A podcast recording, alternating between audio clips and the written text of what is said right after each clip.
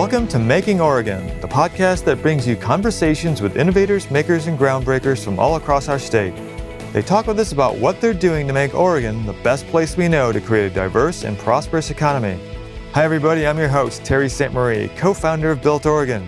Today, our guest is Erik Olson, founder and owner of Portland Design Works. PDW makes bike gear and accessories that are designed in house for the urban and everyday cyclist. The designs and gear have a little bit of fun and flair too, an aspect that distinguishes their products from the rest of the pack. Erik moved to Portland from Madison, Wisconsin in 2008 to start Portland Design Works, and we'll hear about his childhood in Minnesota, his decision to study Chinese while he was in college, and how his entrepreneurial spark came about while he was working at a Madison bike shop. He'll also share a ton of helpful advice and hard earned wisdom for the aspiring maker entrepreneur. So, with that, let's get the conversation started. So, Erik, welcome to the podcast. Thanks for having me. So, we have something in common. We spent some time in Wisconsin, that's my home state. Um, but you're native Minnesotan, right? Is that, did I say Yep. that right? Minnesotan? Yep, yep, native Minnesotan. Go Twins. Go Twins. So, so, um, so you grew up in the Midwest, and I, I always think that growing up in the Midwest is kind of like this like foundational white picket fence, um, you know, straight, straight laced. And how, how what was your childhood like uh, in the Minneapolis suburbs? Uh, yeah, I would I would say that's um, I don't know. I'd say that was fairly accurate. Um, yeah, it, it wasn't uh, wasn't anything too outrageous. I mean, I grew up um, in, until um, uh, fifth grade, I think it was, in uh, northeast Minneapolis. Um, so it was pretty, actually, pretty diverse area. Uh, a lot of Lebanese, and um, uh, yeah, uh, actually, it was traditionally a Polish neighborhood. Really? I went to a Holy Cross uh, Catholic school. Did you? When I was As when I was a I. little kid. When I was a little kid for Yeah. for three or four years. Um, but yeah, it was. Uh, I, I I loved it. I still love it. I love going back to Minnesota. Yeah. And when did when did a bicycle come into play? I'm curious. In your childhood, was there some of, part of that that sort of led you to where you, were today as part of your childhood experience? Oh, I think the same as a lot of people. Um, you get that first bike. I remember I had a used. It was like a used Schwinn Cruiser type bike. Ooh, a, Schwinn uh, Cruiser, yeah. Yeah, so it was just kind of like a, a fixed gear, or not a fixed gear, um, a single speed uh, deal. I remember I had a had a chrome aftermarket chain guard that my dad put on there, so I wouldn't get my pants dirty. Very nice. Uh, it was a little big when he got it because he wanted me to grow into it, so I had to like dismount in a very awkward way. Um, so that I could. at the time? uh, oh, I don't know. Um, I don't know. I was a little kid. It started out with training wheels. Um, got rid of those pretty quick, so I'd be, so I could be cool. yeah, and, of uh, course, yeah. And uh, yeah, it was just you know it, it really increased the range. I don't know. Um, it seems like kids were a little freer to wander the neighborhood, at least when I was a kid. Yeah. Um, so you know, my, my friends and I would go to the nearby parks and stuff. Even you know, when you're pretty little, first and second grade, you'd be cruising around. Um, in Minneapolis, there's a lot of alleys, so we'd play in the alleys a lot, especially if it was rainy. There's sort of a, a uh, kind of a gutter down the middle of the alley, and you could rip through that on your bikes. And Sure. It's super muddy. That's so Midwest. I know in Milwaukee, where I grew up, there's all these back alleys that you could take Oh, bicycles so and fun. things. I As know. a kid, like yeah. The treasures we found in between garages and alleys and stuff. I mean, that was you know some of the best memories of growing up are just making forts back there. Oh yeah. Oh yeah. So so when did any inklings of a professional career come about? You know, I know you ended up going to college at, at, at, in Madison, Wisconsin. So Mm-hmm. sort of take us through your sort of process in which you said, okay, uh, this is what I want to do, and then you enrolled in college. Uh, oh, how, how I landed. Yeah. How I landed landed at uh, Yeah, starting at Portland Design Works. Or oh, Well, that's yeah. a- I mean, long- we're kind of doing the timeline here, so give, give us give us more some more Um, background on it. Uh, yeah, so went to um, went to Wisconsin. Didn't really know um, what I was going to do, uh, as a lot of people Did you just feel like you? I need to go to college. I need to be Oh yeah, something. yeah. I was just kind of, and it wasn't. I wasn't. I wasn't very. Um, I don't think I did a lot of homework on where to go. I just knew that Wisconsin had reciprocity with Minnesota, so the tuition was going to be low, in-state right. tuition. Right. Um, and I wanted to move somewhere a little bit away from home. So you know, Madison's four and a half hour drive from Minneapolis. So you could Uh, get so there if you wanted, and Yeah, yeah. far enough away. Uh, far enough away, still easy to come home. um, over the holidays and such. Uh, yeah, so got there and just started just started doing general studies. Um, and how did that lead everybody? How did that lead to studying Chinese? That's what I. I how, how did that uh, connection so, come about? So interestingly enough, I think it's I don't know if there's other colleges like this or not, but at the time I know it was pretty unique in that uh, University of Wisconsin um, there was there was a language requirement, um, and they had a really robust language program because uh, if more than X number of students, a very low number, like four or five, wanted to take a language, they were required to provide it. Um, and so there's just this huge language program there. Um, and I wanted to do something interesting. Chinese looked interesting, and China was really sort right. of on the rise at that time. And the this would have been the um, 1997, I right. guess. Um, and so, yeah, just seemed like a good thing to do. So, are you thinking it in, in terms of uh, from a career perspective that oh I could be a translator or I could or, or was there some business inkling about was, it? There was more business business and law. Honestly, I was thinking it would come in useful in, in either of those disciplines. And um, I actually ended up going over and living in China for a couple of years to really master the language because I realized I wasn't going to get good at it right. in Madison, Wisconsin. No, not a lot of Chinese speakers there, I would gather. no, well, at the university, yeah, sure, but yeah, so. not, it, it's not. You know, I'm not. You're not using it every day. yeah. Sure. Um, so where where were you in, in China? Uh, I was in um, Beijing for a year, mm-hmm. and then I was in um, had an internship at a company uh, outside of Shanghai in a, a, very small town called Zhangjiagang um, in um, and what do they do? Two hours west of China. It was a it was a startup, sort of a large scale startup that was working on importing American products into China. So, um, like large machines and things like that. That um, you know, American made things. Uh, so this was just the very early stages where we are trying to make uh, create a distribution network and get partners on board in China. Um, it was really really interesting. Yeah. So you were you were doing your work uh, not really as a translator, but you were just working there, so you had to speak the I had to speak the yeah, language. Yeah, I, imagine, I learned right? it much better than I did going to school in Beijing um, when I had to give presentations and things in Chinese because I was I was very nervous about answering questions and yeah. and all this stuff. So I there's a lot of sleepless nights. Um, it's pretty wow. stressful actually, but it was good. So. In the long run, it was good. It, it um, so you're standing up. I'm just trying to p- get this picture. You're in Beijing. Like, how did I end up here? I would imagine. to making a presentation in Chinese for this industrial company. Um, where did you think that would go from there? I mean, are, are you just riding the moment and seeing it where, where it would go? Just kind of riding the moment, hoping to get a job with. At the time, I, I was thinking, oh, I'll get, a, I'll try to get a job with like a big American company, like work either working in China or working in the U.S., but doing stuff with expanding their um, footprint in China or breaking into the China market. Like that was like the hot thing at the time, especially. Sure. Like we gotta, yeah. you know, we gotta go to China. um, so I just wanted to be involved in all all of that. Um, and so, so, so, you, so this was after college. You spent some time in China.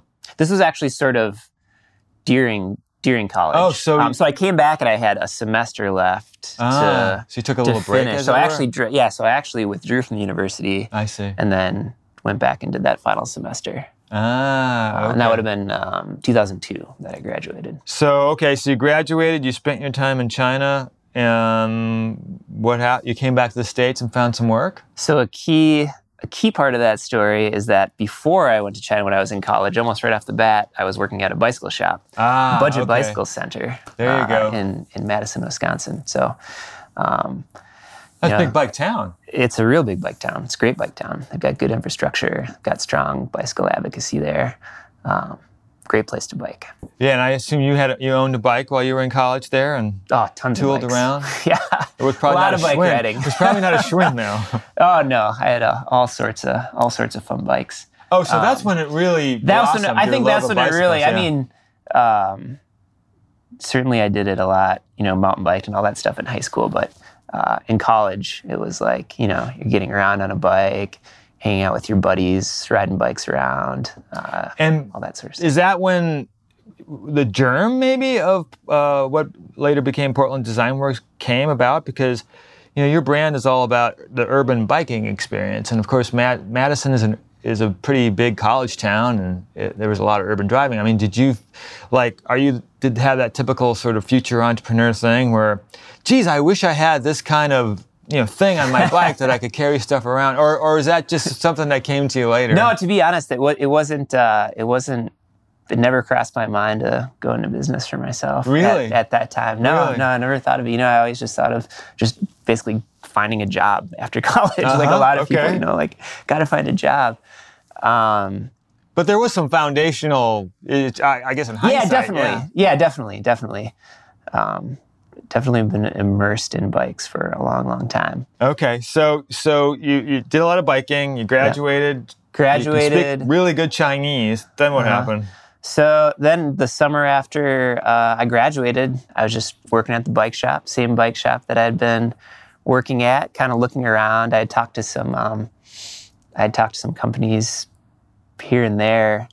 Um, one of the more promising things actually was in the in the bicycle industry, working for a saddle manufacturer. Um, but what I ended up landing was a job with a company called Planet Bike, who's based in uh, Madison Mm, uh, and they do bicycle accessories. So, okay, all so right. you know, I just started started out there doing uh, just like customer service. It was a, it was like a four person company or something when when I joined up. So it was kind of yeah, uh, like you know like any startup. Right. You wear a lot of hats. You do customer service, Sure. but you unload containers and. Um, you're, the you're shipping stuff. You're making the coffee. Right, right. You're cleaning the toilets. Right. The whole thing. right. Um, And what was that experience like?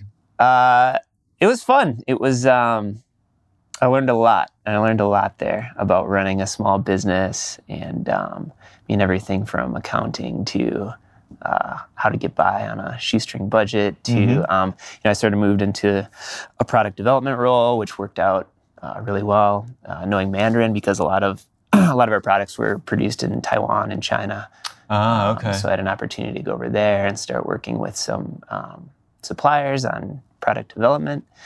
Um, yeah, and So you just you just kind of got immersed with the whole supply chain to, from Yeah, design from- to yeah, from distribution to development sales. to distribution to sales to marketing to, to all of that and stuff. then and yeah. then having that knowledge uh, in China where a lot of this stuff gets produced. So you're probably thinking, oh, I could do this myself, or or no, That- or it was still- like still- I hate it and I, I want to get my wasn't there. corporate job. It was more. It was more. I got to a point um, in a you know in a small company. There's only so there's only so Sure. far you can climb or so Sure. much you can do, and so I kind of got to the point where I was like, okay, I like I get this, and um, I'm, I'm sort of ready for the next challenge. I guess I was just getting sort of antsy, and so I started looking into all this stuff. Like Ah. um, I was I was thinking about going to law school, and I went down that road pretty far, and then I um, and then I actually ended up going to um, I started to get my MBA um, also at Wisconsin, just going to sort of going to uh, night school, uh, and it was really in that MBA class that that I started to think, well, this isn't. I thought there was all this mystery business stuff that I'm like I needed to learn to Right. really like right. um, so someone's gonna take, peel you know, up on the Planet- curtain. Yeah, take Planet Bike to the next level, or like Right, right. do whatever, like just just sort of conquer the next challenge. Um, and it all it, it all was really sort of common sense. It seemed to me and, and straightforward. And so that's when I started thinking, like, you know, maybe I should just do. Maybe I should just start my own thing. Do do exactly what There I it want was. and whatever. And so yeah, I didn't I didn't uh, wait very long to act on it. I sort of like dropped out of that program and and started it up. Boom. So are, are you usually that decisive, or, or was that just one of those things that you just knew at that Uh, time? You know. I got I got pretty excited about it. I mean, I- certainly a, a lot of planning went in, went into it, but Sure. it was but it was pretty fast, I guess, in, in retrospect. Yeah, um, yeah. I guess I do. I do tend to get excited about things and, and act on act on them. Well, that's a good thing. so, so you made this decision, like, okay, I'm going to do this, um, and that led you here, right? Yeah, yeah. I uh, I was like, you know, you only live once. If I'm going to start a whole new company, I could start it anywhere, I guess. and it made me think too. I actually visited the actually visited the University of Oregon um, law school when I was looking at law schools, and I remember uh, just like the scenery and the Right, trees yeah. and just like how beautiful it was, and like you know being close to the ocean and all that stuff. And I was like, Did you visit Portland when you came? very briefly, um, I stopped in. Um, we had a Planet Bike actually had a distributor, so I was like, "Oh, if I'm in town, I should go talk to our distributor, say hey." Um, but very briefly, I mean, I kind of moved here sight unseen, and my uh, then girlfriend, now wife, was uh, kind enough to accompany me on the journey. She had never been here. Her first time we here was like we we moved here. So you committed to move here, like a brief visit, and, And set yeah. up a business here, not knowing a whole lot about the the the area, or you, you Yeah, I must mean, have known just- that it was just, a bike you know, town and stuff like Oh, that. Oh, of course, yeah. I mean, this is the this it, you know it's the heart of biking in America, right. Portland, Oregon, especially especially urban biking. So, sure. um, yeah, that certainly played into it. I mean, you wanna you wanna be developing products in a place where you've got uh, Sure. fertile now, soil. did you right? already did you already have product ideas in your head? I mean, you had a pretty good conception of the kind of accessories that were they similar to what you had did had done at the other place, or or you're like, oh, I've got like ten designs in my head, I just want to make them. I wanted it. I wanted to do something more. Um, I wanted to. I guess I wanted to create more of a brand and something that would get people really excited about biking and excited Mm-hmm. about the products. Um, so Planet Bike, Planet Bike, they did and do make great quality products. Um, but they don't. Their focus isn't on products that um, someone's going to be like, "I've got this like Planet. Like, what kind of water bottle cage do you have? Oh, I've got this Planet Bike water bottle cage. It's you know, it's a water bottle cage, and it does what it, it was designed to do. Right. But I wanted to create a company where people would be like, "Oh yeah, this. It's you know, it's shaped. You know, it's shaped like a bird." And Portland Design Works makes it. You know, I mean, Yeah, like, I- like, owls and cats. yeah, and- I uh, yeah, we just just had this vision of something that was more design focused and fun. Um, But that was a concept like from the get go. You were like, okay, I, I mean, it, I, I- I'm always curious about is this sort of an evolved style, or so it was a very it was a very deliberate style that you that came right from the beginning. it was very deliberate that it would be that each piece would be pretty unique, um, and we'd use materials like a lot of our early products um, were had bamboo.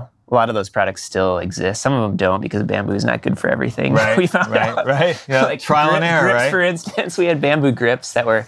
Um, I mean, bamboo is just maybe they looked really cool, but Yeah. as far as performance wise, they're a little hard. Yeah, to I be can monkeying imagine. around with. um, uh, yeah, so from the get go, we were uh, definitely definitely focused on um, having things that had a wow factor that you'd look at and be like, wow, I want to put that on my bike so that my bike looks cool. You know, there's this at the time, especially this huge frame builder scene um, that was blossoming, and people wanted accessories that could go on those bikes.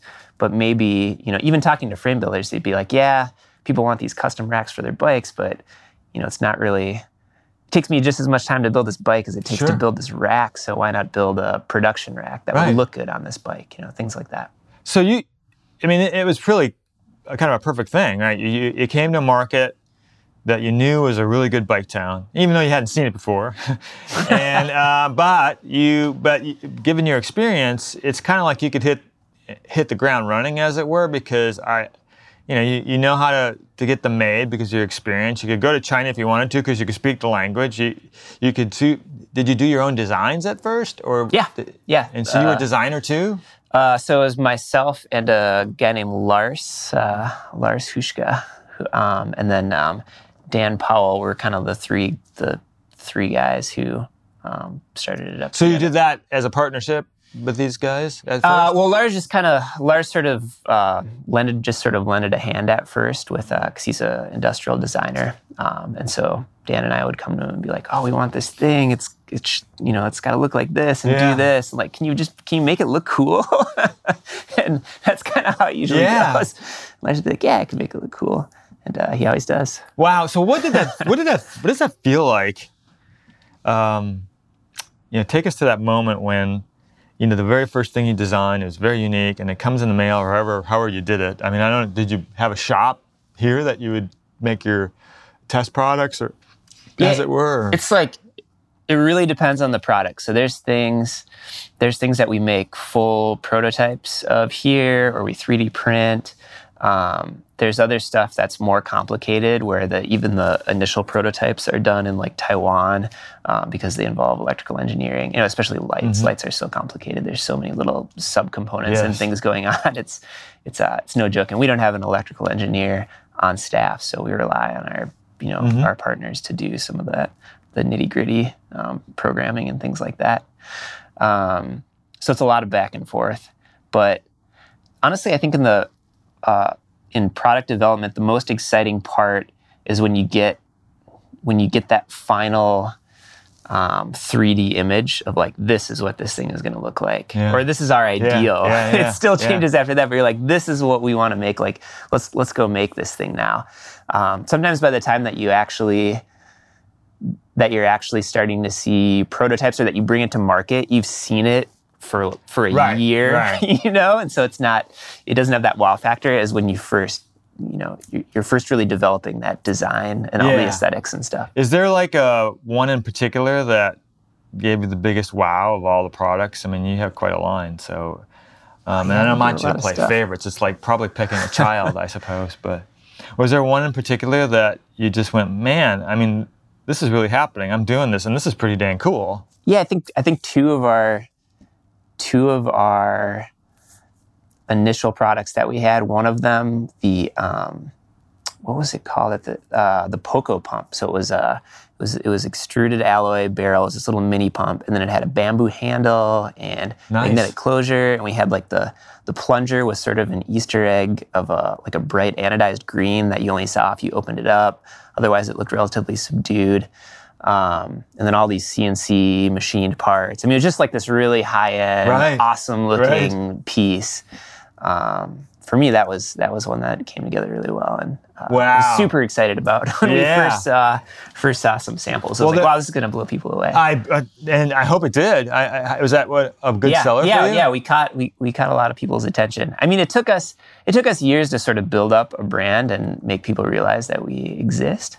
But um, you know, we've created. I think we've created a lot of buzz in the industry. Like when we you know when we first launched and with a lot of those initial products, and hopefully still. And you this day. primarily rely on uh, wholesale distribution. Is that or, Yeah. or online? yeah, primarily. I mean, we, we go through every channel, omni-channel as they call it these yeah. days, right? Um, so, you know, we have a website that you can purchase our stuff on. We sell to bicycle shops and we sell through distributors. The biggest chunk of our sales is through distributors, and they they do sort of the work of um, distributing it all out to to bicycle shops. Wow. Did you ever have to finance this on the outside, by the way, to get this business started? Because Yeah. obviously entrepreneurs love to, you know, figure out how to raise money and things. So how did Yeah. that work for you? So uh, the initial investment came from both myself and uh, Dan selling our houses that we had. Oh, so And then that's using- classic using the story, equity- right? Yeah. using the equity. I mean, we had to sell them anyway because we were moving out here. Right. So um, yeah, sold those and, and used the equity to uh, to set up the company. I think the total, um, I think the total that we had, we had a little bit of money um, from an outside investor as well, but the total was like seventy thousand dollars to start up the company. I mean, that's it's not a lot when you're dealing with a with No. a product heavy No. to, to, in, to you know to import shipments of things and uh, um, yeah, all that stuff. I mean, it was a lot of But it sounds like it was enough because uh, did you ever have to go to the well or Uh, as it so were? we had, I have to say, we had a lot of help from um, from our suppliers who uh, who just trusted us to be there. You know, they saw the designs and everything. They believed in what we were doing. So we would they would do things like, you know, we'll we'll ship you this stuff and just you know like pay us when you sell it. Um, so we'd have, you know, we'd be working on 60 or 90 day terms on a lot of this stuff, and that provides a huge, great, huge yeah. cushion. Um, And that's just because you had good relationships with them? Because that's an Yeah. interesting point for any, Yeah. anybody that's going to be making to, to get those kind of relationships. Is there a key to that? that's a it's a big yeah it's a big deal i mean you just have to be um, just be a good honest business partner um, earn people's respect and um, and yeah and and more more often than not i found that they'll be willing to help you out and uh, cut you some slack I suppose just ask, right? I mean, that's yeah, that's, the that's the biggest thing too. I mean, even if for people out there who have businesses and they have like whatever sort of terms with their suppliers, or maybe they're paying cash on demand for something, you know, and you've you've been doing business with people for years, be like, hey, what you know, it would really help us out if we could get 30 day terms on this stuff or whatever. Or, you know, maybe we'll pay you 50% up front so you've got that security and we'll pay you 50% in 30 days or 60 days, whatever it is. Never hurts to ask on that stuff. And No. um, a lot of times you'll find that people will be like, yeah, sure, we can we can help you out. That's amazing because so then, it, you know, just some initial investment uh, from you and, and your founders and and then in some great support from your suppliers and then allowed you to essentially get the business going, which is, um, you know, for, you know, for a maker like yourself, Uh, it's pretty cash intensive. It's it's selling things, so you have to make them to sell them. That's pretty impressive. Yeah, just it worked out, I guess. That's great. So so okay, so we we've launched now. This is 2008, right? Here in Portland. Yeah. Um, how did you how did you find did, did did Oregon and Portland sort of meet your expectation, or and what what do you think the je ne sais quoi I always call it here is in terms of make why is it such a receptive place to an entrepreneur like you? You think? Oh, just because there's so many small businesses. I think it's looking around at other cities, I think it's more common now than it was at the time. I think that was a because because it was the financial crisis in 2008 Mhm. um, that we were going through. A lot of people sort of out of necessity turned to starting up little things because they got laid off or whatever else. Uh, but in Portland, it seemed like it was already going on more so than other places, uh, where there's just this huge network of small businesses, and almost from day one, we were able to draw on uh, that support network and be like, oh, who do you who do you use as an accountant? Like, what do you do for this? Like, who's a good Right. banker in town? And like, what are tips? How do we, you know, help us out with this part of our business plan? Or who? There's just there's so many little tips that you get just sitting down at a table with other small business owners, and we did a lot of uh, uh, outreach in the beginning. You did. Uh, And, any um, any like agencies or other resources that you use? Uh, definitely the PDC. Um, uh, those guys helped us out a lot.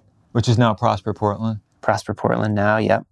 Um, trying to think of who else. In the really early stages of business planning, uh, there's a national orga- organization called SOAR, S-O-A-R, and we got a bunch of um, got a bunch of advice from them, especially sort of business plan templates and cash flow um, templates and all of that stuff to work through. Um, yeah, but then uh, the local bike the bike businesses from the builders to um, oh there's there's there's a zillion uh, little bike businesses in town. Yeah, there's that- so much biking here. it's like um, it's like Amsterdam of uh, well, not quite Amsterdam. If you've been to Amsterdam, you'll know what I'm saying.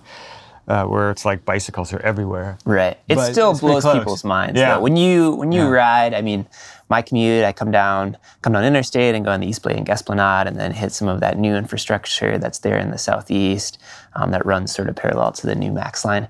Uh, especially in the summer, it's crazy Yeah, the, the number of bikes that are down there or going north and south during rush hour on Vancouver and Williams. Uh, I mean, it's really cool. There's um, people are blown away when they come from other cities and they see that. Do you find that? Did you find that to that end? This is a perfect demographic for you. But did you find that your audience for your product turned out to be what you expected? I mean, you know, you tend to, you know, your pitch is very much towards the urban bike rider. I mean, is that that's the pitch, the marketing pitch, but in practice and in your demand and, and, and the people that buy your stuff, uh, is that that's true? Mostly? Yeah, that's definitely true. I think it's a lot of urban bike riders. We've stretched out. Um, it's a little bit broader than that. It's it's just it's people having fun on bikes. I think, and people who are really into into bicycles and want to have uh, cool bikes and and uh, cool stuff on their or ride them naked in Portland and That's things. It's a right. crazy That's town right. for that. But there's bikes everywhere. It's just bikes and bikes and bikes. So, um, have you had the weather? Uh, you know, in a couple of pieces that I read, it sounded like you know, like any other business, you've had turnover with you, you know, your and your your partner decided to leave, and Mm-hmm. and that's always fun. I, I mean, that, not fun, but it's always kind of one of those things that, uh, at least from a business interruption point of view, is always significant. yeah, Um, I mean, everybody goes through that. I mean, any advice that you could pass along uh, about that? Um, I think uh,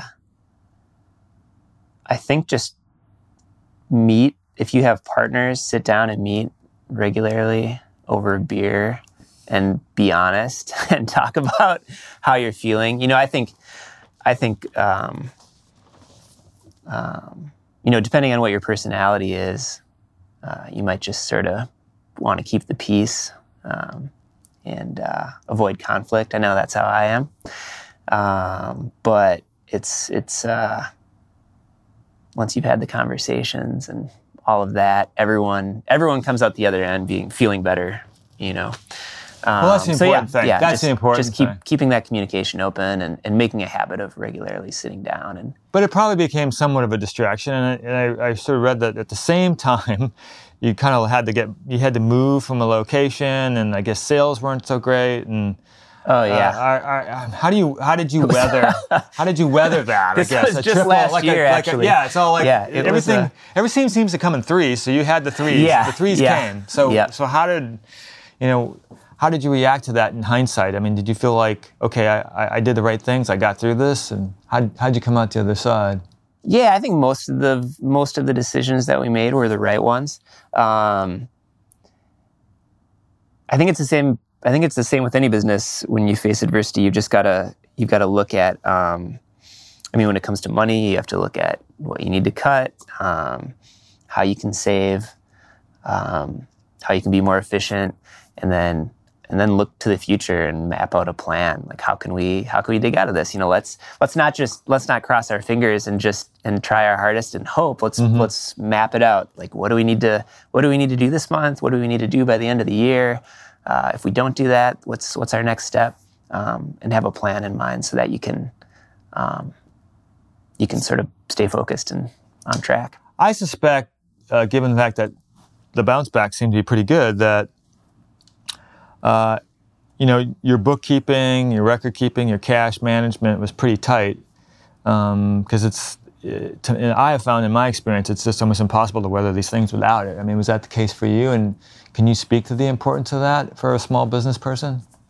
Oh, for sure. Uh, and I think most sm- small business owners understand that uh, you got to treat every dollar like it's your last, and really think about. And if you're and if you're spending money on something, um, you know, a good way to gauge is if what if I spent this on something else? Like, could I could could something else uh, bring us more benefit than the thing I'm spending on? You know, for us.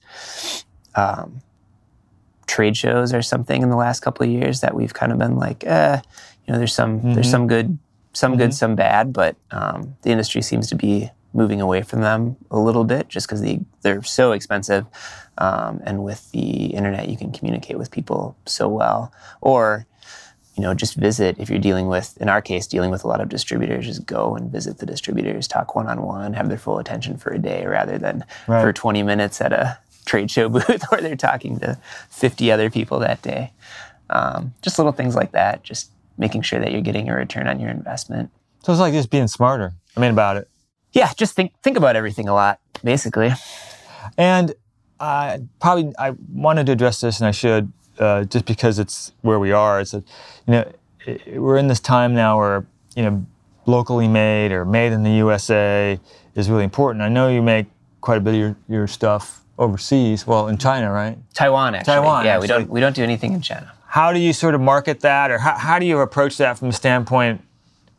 There's some of your audience that's going to want to buy that product if it made locally, but it sounds like you haven't had, had a, pro- haven't had much of a difficulty overcoming that. And I know a lot of makers in town are struggling with the same uh, decision because of manufacturing costs. I mean, you, just- Right. you, you need to make a profit. So, Right. how do you sort of see that in relationship to the, I guess, the trend line of, of things being locally made? Uh, well, we do we do limited limited runs of things here and there that are locally made, and it's nice to do it when we can.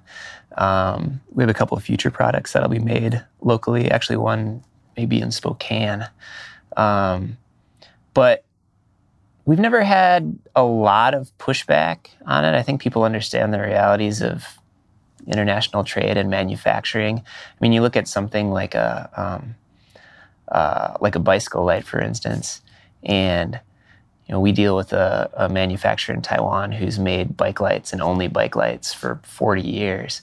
So um, they're the best at it. I mean, they're, they're the best in the world at it. Like you, uh, they're bringing in these components from Japan and uh, and all over the place and assembling them, and they have engineers that understand how the optics work.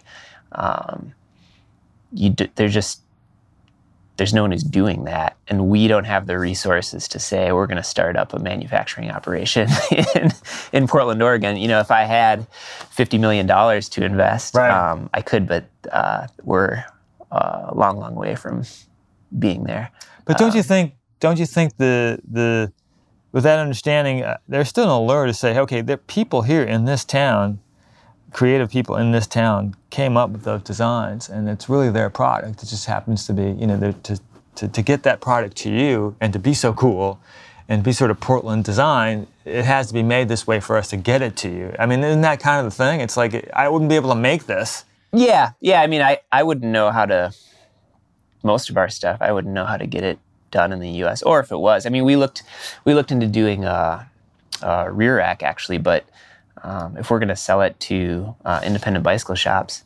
um, you know that rack's going to come in to the consumer at three hundred and seventy five dollars, and that's a there's it'd be tough to yeah. it'd be tough to sell a lot of racks for three hundred seventy five dollars. Wow. Well, we've covered a lot of ground, but I want to cover one last thing since we're uh, about out of time, and I asked this of everybody that, that, that, that comes on the podcast is that, okay, you've got nearly 10 years in the rearview mirror now in this business.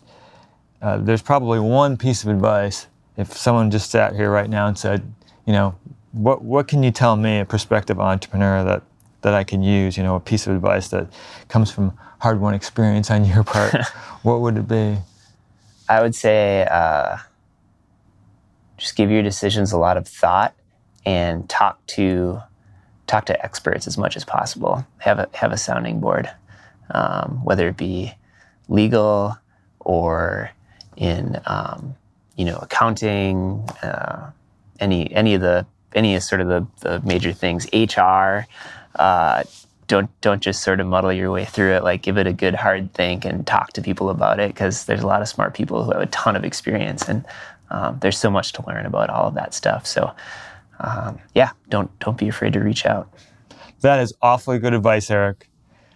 Erik, um, thanks. Where can people find you and your products?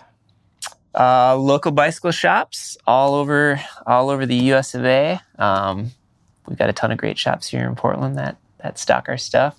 Uh, you can check our stuff out at ridepdw.com, our website. Yeah, uh, we've got a lot of fun videos and things up there that uh, that uh, if you're into I've bikes, seen a couple of them. They're, if you're into cool. bikes, they're cool. Everybody, you like them. Um, they produce some really cool videos, so check them out. Portland Design Works. Erik, thanks so much for joining us in the podcast today. Thank you. It's a lot of fun. All right.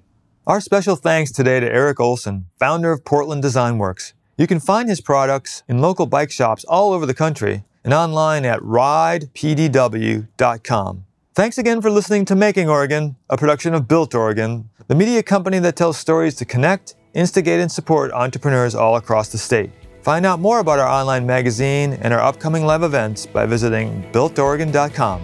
Once again, I'm your host, Terry St. Marie. Our engineer is Jamie Colazzo, and our producer is Davia Larson. We'll be back soon with more makers, doers, and innovators sharing stories of how they are making Oregon.